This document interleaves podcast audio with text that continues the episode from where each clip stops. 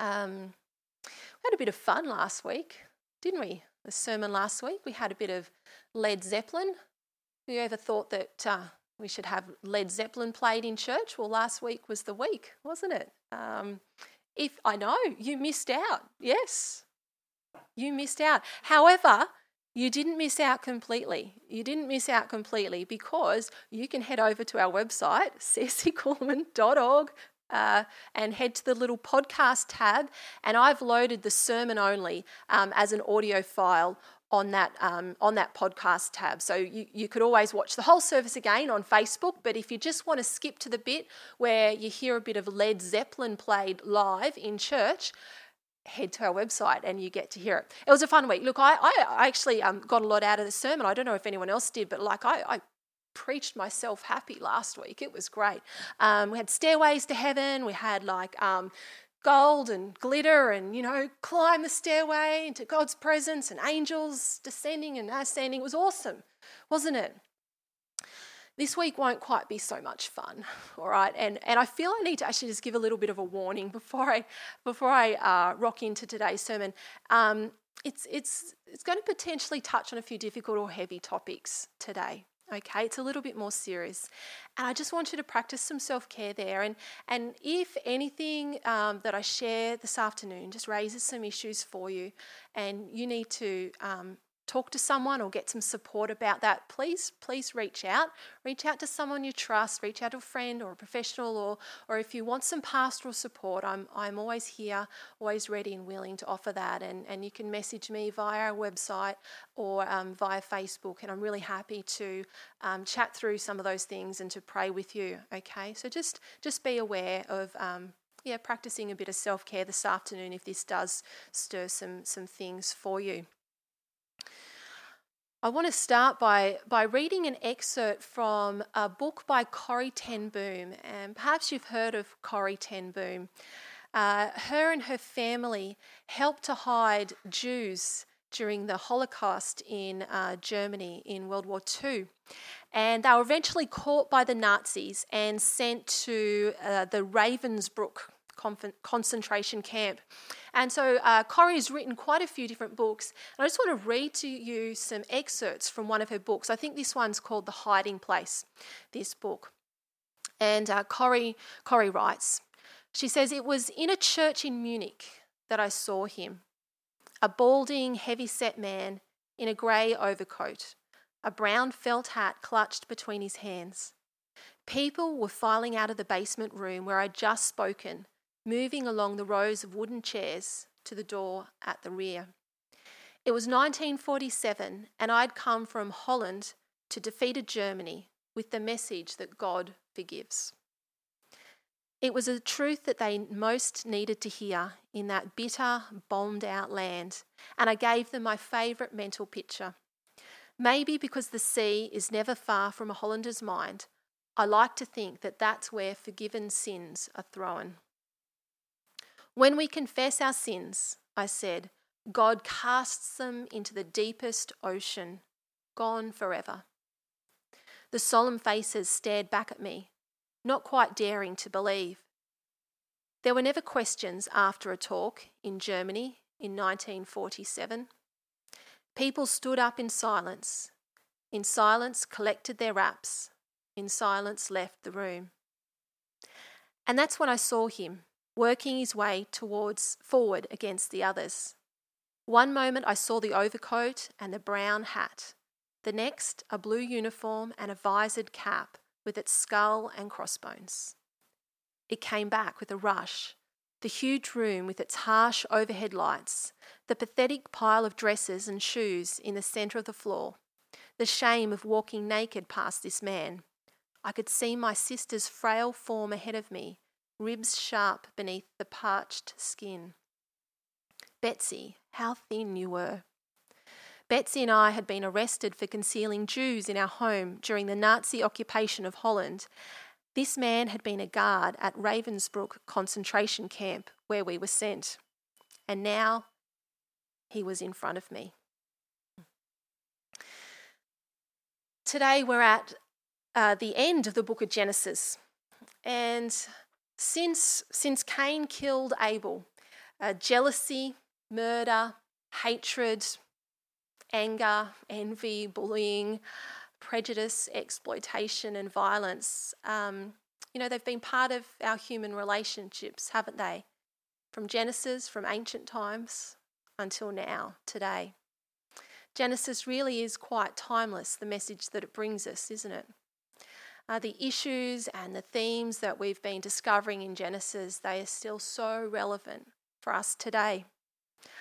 I was watching on ABC um, viewed the other night uh, the show Ms. Represented, and it's about the history of women in the Australian Parliament. A, a really, a really good watch. I really recommend it. Um, but what struck me was that even in the highest office of our nation, even in Parliament, where you'd assume that there would be the greatest standards set for society, you know what? It's it's no different. I was looking at some statistics yesterday from um, the, the Bureau of Statistics. And um, these are statistics on the Australian domestic, uh, family, domestic, and sexual violence. And you know, one in six women and one in 16 men have experienced physical and or sexual violence by a partner. One in four women or one in six men have experienced emotional abuse by a partner.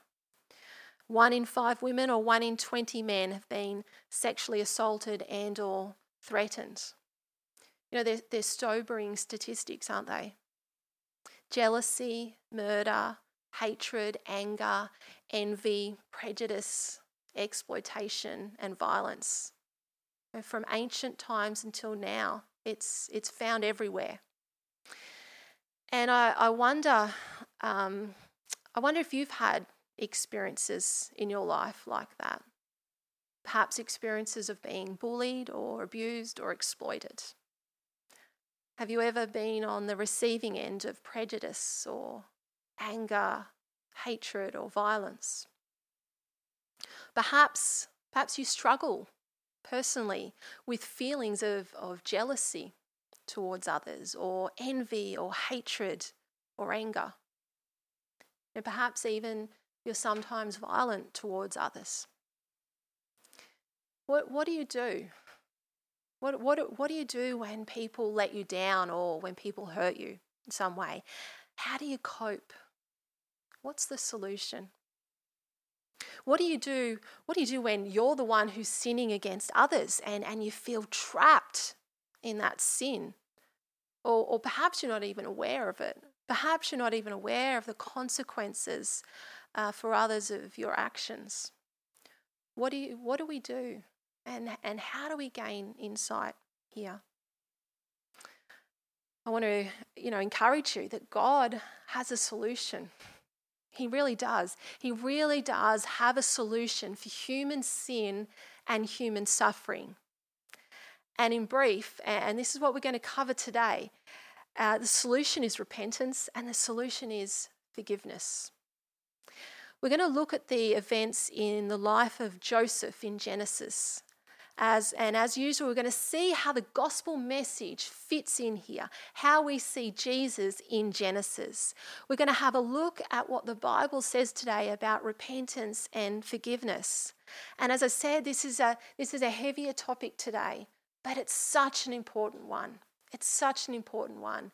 And, we need to talk about this stuff, church. It's so important that we um, understand what God's solution is for human sin and human suffering because He has a solution and it's a powerful solution and it's a solution that's going to bring new life into your life and into your family life and into our nation, into our communities. It's a solution that is going to set you free.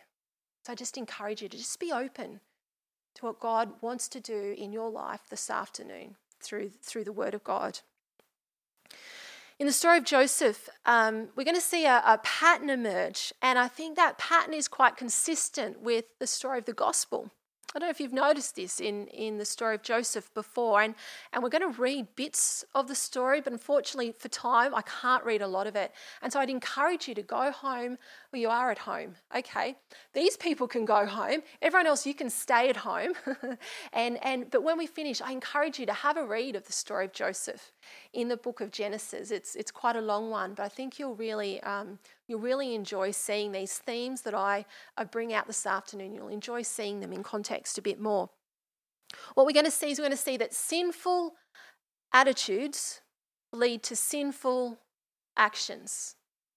Sinful attitudes lead to sinful actions. We're going to see that conviction is going to lead to repentance. And we're going to see that that leads to forgiveness. And then forgiveness leads to blessing.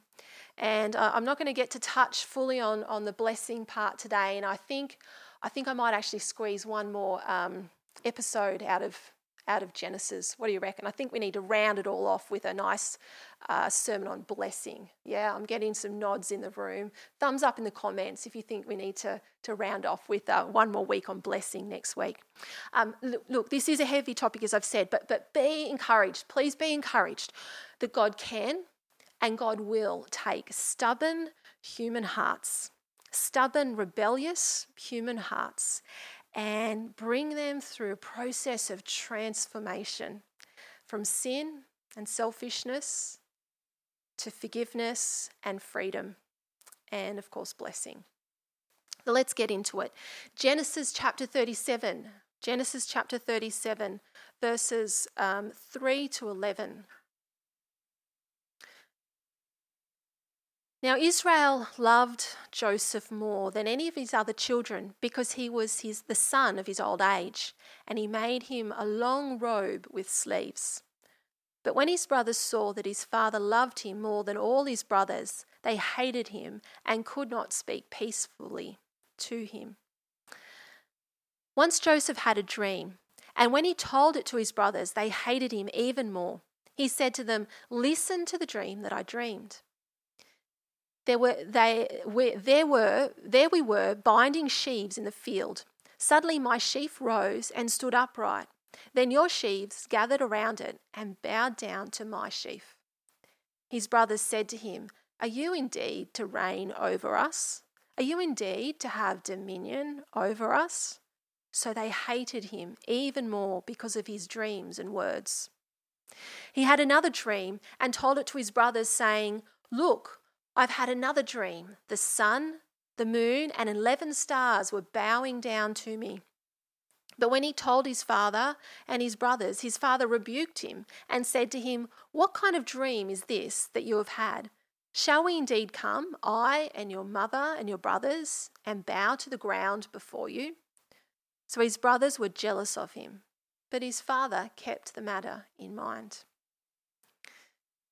What really jumps out to me in this passage here about Joseph is, is the clear sinful attitudes and feelings held by his brothers. I mean, it's, it's right there, isn't it? They were offended by him, they hate him. Uh, they're, they're jealous of him and, and they feel quite overlooked, don't they? They feel unloved and they feel inferior. And I think so much of the sin in this world actually stems from very similar feelings. I think so much of the sin in our own lives stems from those sorts of feelings.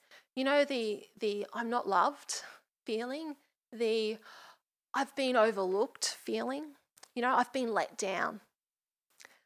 The, you know, I, I'm offended by you kind of thoughts that we um, often have the you've let me down thoughts or or even the jealous thoughts that we have you know i'm jealous of that person they're common feelings aren't they they're common feelings and and if i'm honest i'd say sometimes i've got to deal with those feelings in my own life and perhaps you do too sinful attitudes are present in, in, in, all of our lives. But, but here's the problem they, they don't just stay as attitudes. Sinful attitudes lead to sinful actions.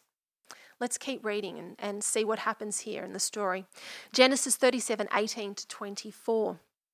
And this is the brothers. The brothers saw him from a distance, saw Joseph from a distance. And before he came near to them, they conspired to kill him. They said to one another, Here comes this dreamer. Come now, let us kill him and throw him into one of the pits. Then we shall say that a wild animal has devoured him, and we shall see what will become of his dreams. But when Reuben heard it, he delivered him out of, his, out of their hands, saying, Let us not take his life.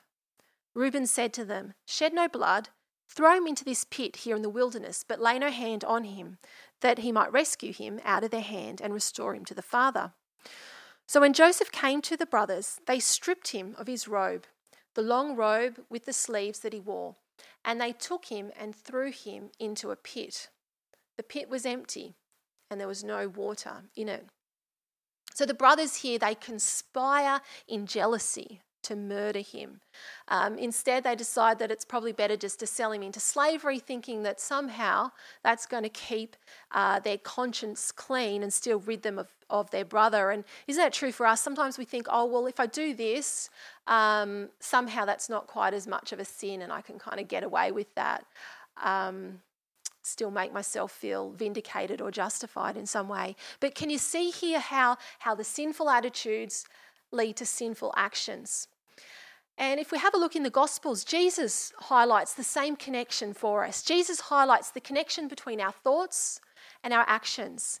And if we have a look at Matthew chapter 15, verse 18 and 20, Jesus says, The things that come out of a person's mouth come from the heart, and these, these defile them.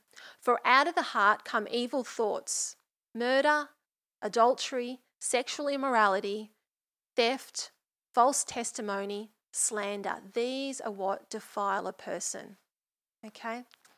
Here's why it's so important to deal with this stuff while it's still at the thought level. Because whether you're just thinking angry thoughts or hurt thoughts about someone, or whether you're acting on them, you know what? It's still actually sin. Like, and it still defiles us, it still pollutes us, it still pollutes and corrupts our relationships. And you know what? I, I guarantee that one day those thoughts and those feelings that, that we have towards someone, they're going to escape into action. Hurt thoughts become hurtful behavior. Your angry thoughts become angry behavior. Your jealous thoughts, they're going to become jealous behavior. What's the solution? What's, what's God's solution? Remember, God has a good plan for his good creation, and he's not going to let sin destroy that plan. And so, God has a plan here to help Joseph's brothers deal with their sinful attitudes and their sinful actions. And you know what? He has a plan to help you deal with your unruly thoughts and behaviors. The plan is called conviction and repentance. They're not really words that we like to talk about much in our society, are they? Like conviction and repentance. It's sort of um, it's sort of a bit shunned or frowned upon to talk about those sorts of topics, isn't it? But but look, I think you know if we want to see things change in our world, we've got to start talking about this stuff, church. We've got to tell people that that the solution to the sin and the suffering and the selfishness and and all of the um the, the trauma and pain that that we cause each other, the solution is, is actually to be convicted of that and to repent from that. You know, God uses difficult circumstances to do that. He uses difficult circumstances to bring us to conviction and to bring us to repentance. And you know what? May, maybe right now you're going through a difficult situation or a difficult phase in your life. And, and the question I have for you is how, how might God be using that difficulty? How might He be using that difficulty to shape and refine you and to bring you to some, some new revelation in your life? Um, for the brothers in this, in this story, and um, God has a plan to, to bring them to conviction, as I said, and, and I won't go into detail and read all of the verses just for time. I'm kind of going to assume that you're fairly familiar with the story or if you're not familiar with the story, you're going to stay at home afterwards and, and read the story for yourself. Um, but let's just skip into Genesis chapter 42, verse 21, and have a look at. Um, at what happens with the brothers, they, they, you know, there's a famine, they got to go to Egypt and, and buy grain, and things are difficult and hard, and Joseph sort of tests them, and they go through a, a whole heap of, of difficult situations. And, and here's, here's what they say. Here's what the brothers say. They, they said to one another, Alas, we are paying the penalty for what we did to our brother. We saw his anguish when he pleaded with us, but we would not listen. That is why this anguish has come upon us. And, this revelation, this, this sense of conviction that they've done the wrong thing. It actually leads to Judah, one of the brothers, and this was the brother who'd actually had the idea of selling Joseph into slavery. It actually leads to this Judah offering his life in exchange for um, another one of their brothers, Benjamin. And so Judah's gone through this process of conviction and repentance, and he's gone from choosing to sell Joseph into slavery to choosing to offer himself um, on behalf of his brother um, into, into slavery. What Jesus says to us is that God wants us to know our sin. And again, I know this is this is heavy stuff, isn't it? But it's important that we confront this stuff head on. God wants us to know our sin because unless we're convicted of it, we're going to remain in it. And I don't think anyone here wants to remain in their sin. I don't think anyone here this afternoon wants to remain in their anger and their selfishness and their envy and their hatred and their hurt and their bitterness. And no one wants to remain in that. But unless we're convicted of it, we're going to stay stuck in it. You know, unless we know that it's there, unless we know its destructive power, we're, we're, we're going to remain under its influence. We're going to remain in its harmful, life destroying power because this stuff is harmful and it does destroy life. You know that, don't you? You know, you've been on the receiving end of other people's sin. You know the, the trauma and the pain and the chaos that that can cause. Now, Jesus tells us that uh, God will send his Holy Spirit. He's going to send his Holy Spirit to, to do this. John chapter 16, John 16, verse 8 says this The Holy Spirit, when he comes, when the Spirit comes, he will convict the world of its sin and of God's righteousness and of the coming judgment. And then in Luke chapter 5, verse 32, it says, Jesus is talking here. He says, I have not come to call the righteous, but sinners to repentance. I want to say this to you this afternoon. If today you are aware of areas of sin in your life, whether it's anger or jealousy or offense or uh, bitterness or hurt, whatever it is, I want to say this congratulations. Like, praise God. Because do you know what that means? That means that the Holy Spirit is working in your life. And that is a good thing. Amen. That is a good thing. Um, it means that Jesus is calling you to repentance and forgiveness and new life. And I tell you what, you want the sort of life that Jesus is calling you to because it's far better than the old sort of life. And it's far better than the sort of life we manufacture for ourselves if left to our own devices in our own mess. The question is, question is, will you respond? Will you respond? What will you do? Repentance means to basically just change your mind. It's actually not that scary a word, really, when you think about it. Um, it just means to turn away, turn away from your sin and turn to God. It's to say, I've been going the wrong way, Lord. I need to follow you and your ways. And in that repentance, we, we ask for forgiveness. Let me jump back to Corrie Ten Boom and, and her, her writing, and we'll pick up from where we left off at the start.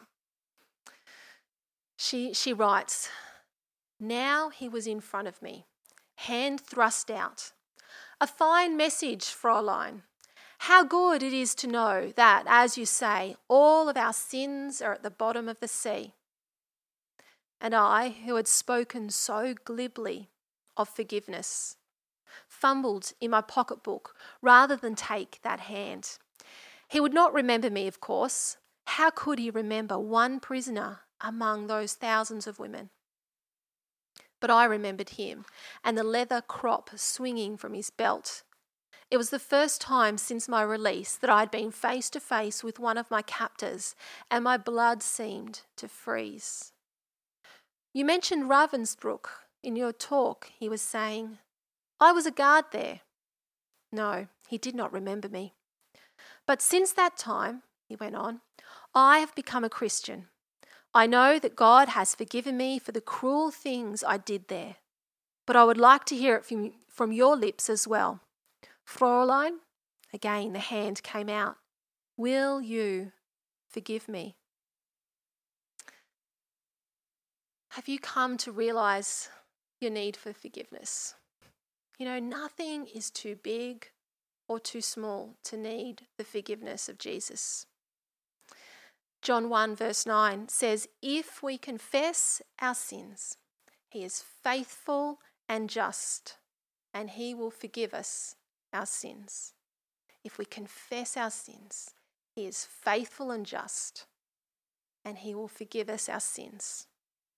Perhaps it's your whole life that you need to bring to Jesus for the first time. And you know what? If that's you today, listening live or listening on this recording, you know, you can just simply pray. You can just say something along the lines of, Lord God, I've been living life my own way. And it's causing hurt and pain and difficulty. Lord, I know how far short I fall of your perfection, how far I fall short of your goodness and your plans for my life, and I'm sorry. I ask for your forgiveness. To us as God's people, are there things in your life today that you need to bring before Jesus and ask forgiveness for? Are there specific things in your life that need uprooting? You know, conviction and repentance is the first step in seeing them uprooted and gaining freedom. And so I just want to encourage you to take a moment, even just, just now, take a moment and bring those things before Jesus. If God is, is placing some things in your heart, some things that maybe have been there for a few days, just twirling over in your mind, maybe something that He's putting in your heart right now, take a moment, bring them before Jesus. Ask for forgiveness. Find freedom. You know, nothing is too big or too small to ask forgiveness for.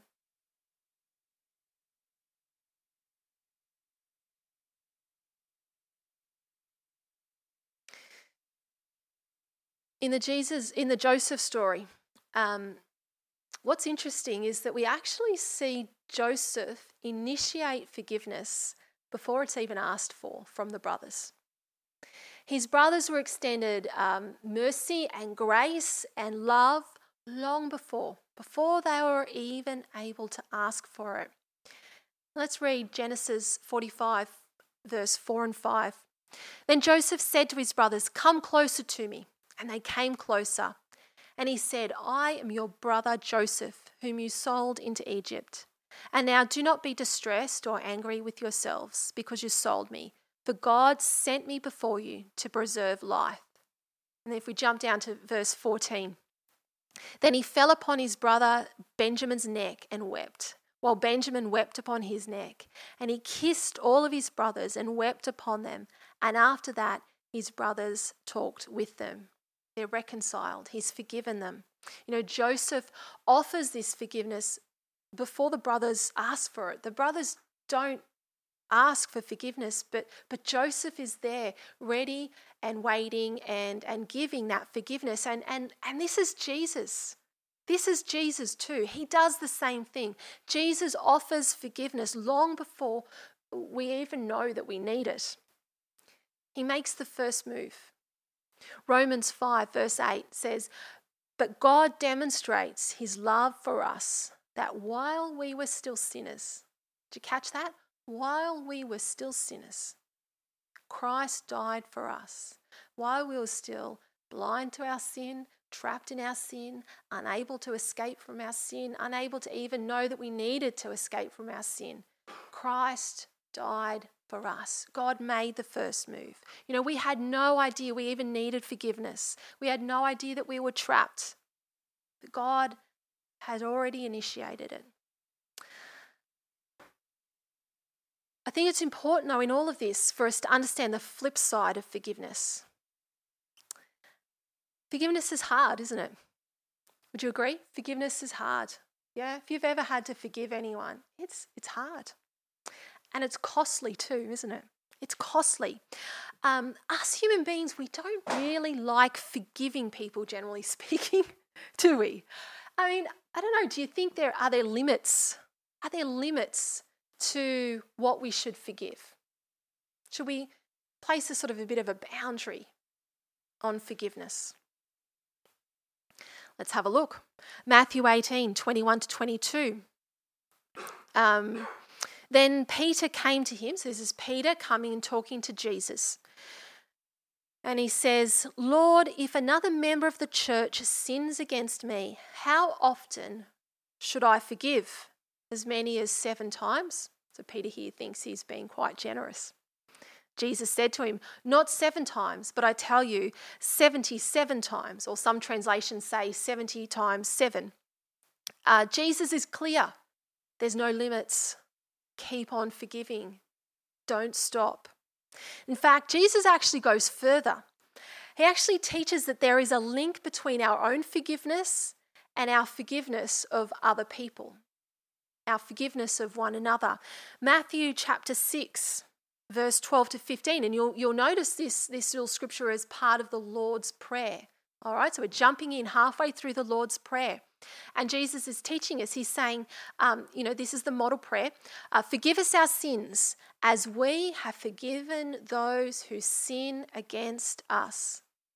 Don't let us yield to temptation. Rescue us from the evil one.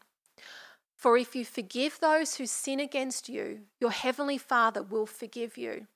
But if you refuse, if you refuse to forgive others, your Father will not forgive your sins. And you could, um, uh, again, you could keep reading there the parable of the unforgiving servant in, in Matthew 18, and it, it highlights the same concept in a parable.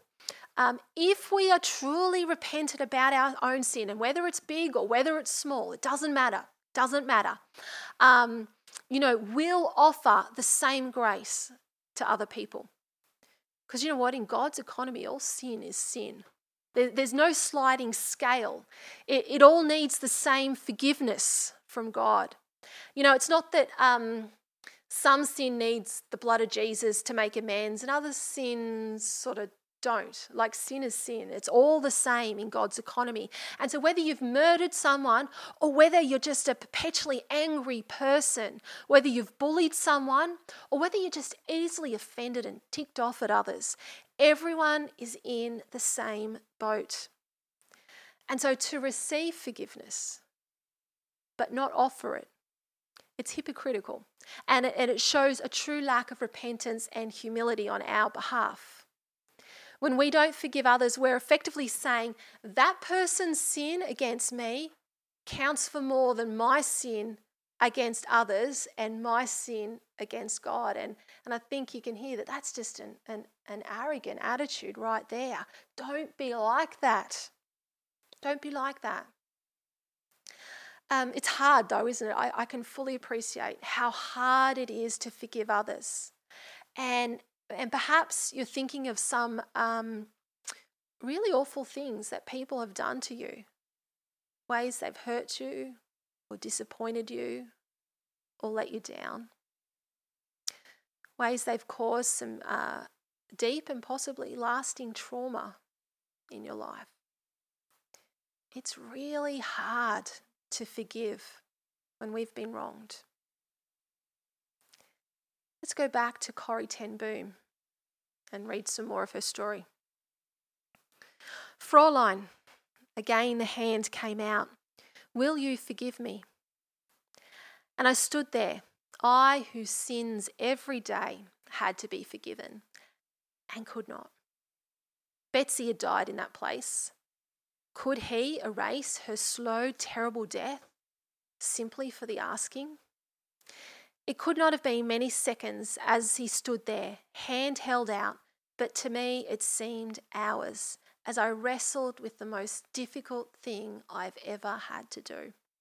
For I knew, I had to do it. I knew that. The message that God forgives has a prior condition that we forgive those who have injured us. If you do not forgive men in their trespasses, Jesus says, neither will your Father in heaven forgive your trespasses. I knew it not only as a commandment of God, but as a daily experience. Since the end of the war, I had a home in Holland for victims of Nazi brutality. Those who were able to forgive their former enemies were able, um, were able to return to the outside world and rebuild their lives, no matter what the physical scars. But those who nursed their bitterness remained invalids. It was as simple and as horrible as that. And as I stood there with the coldness clutching my heart, but forgiveness is not an emotion. I knew that too. Forgiveness is an act of the will, and the will can function regardless of the temperature of the heart. Jesus, help me, I prayed silently. I can lift my hand, I can do that much. You supply the feeling. And so, woodenly, mechanically, I thrust my hand into the one stretched out to me. And as I did, an incredible thing took place. The current started in my shoulder, raced down my arm, sprung into our joined hands, and then this healing warmth seemed to flood my whole being, bringing tears to my eyes. I forgive you, brother, I cried with all my heart. For a long moment, we grasped each other's hands, the former guard and the former prisoner. I had never known God's love so intensely as I did then. Now, whether you're Joseph or the brothers, whether you're the prisoner or the prison guard, we all must give and receive forgiveness. This is the way back into God's love and presence. If you want to experience the abundant life that Jesus offers, if you want to experience the blessing that comes from life with God, forgiveness is central to that. Are there people today that you need to forgive? Are there people who have caused you hurt or trauma? Are there people who have caused you harm or let you down or made you sad? They might not be standing before you with their, their arm outstretched, asking for forgiveness. They might not even be repentant, but that's not really the point, is it? That, that just as God initiated forgiveness for us long before we asked for it, we who've received this, the greatest of all forgiveness, how can we not copy our Heavenly Father and offer forgiveness towards others first, long before they even acknowledge their need for it? Ephesians chapter 4, verse 31 says, Get rid of all bitterness, rage, anger, harsh words, and slander, as well as all types of evil behaviour. Instead, be kind to each other, tender hearted, forgiving one another, just as God, through Christ, has forgiven you. Church, this stuff is vital.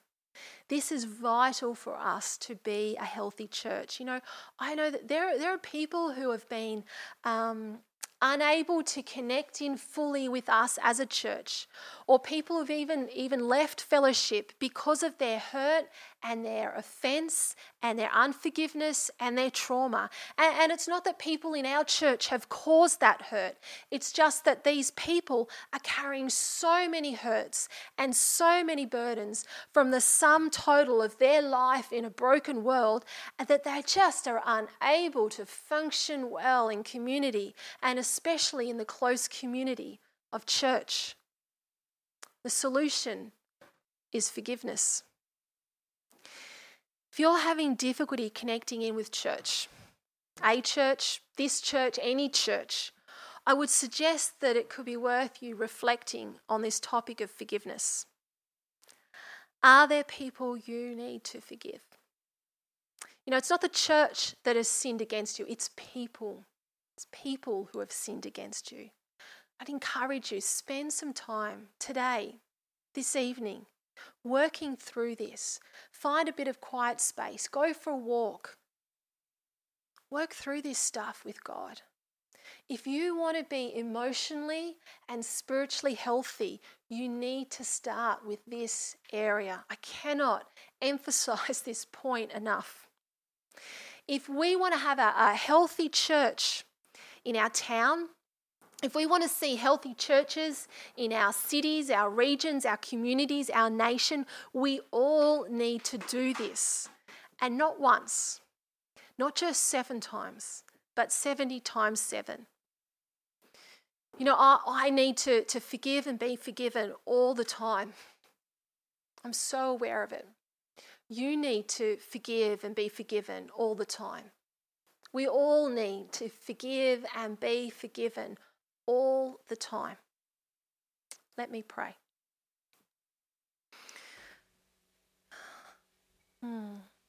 Lord God, we just invite you, Holy Spirit, to come and bring um, just that sense of conviction and that, that, that insight into our own lives.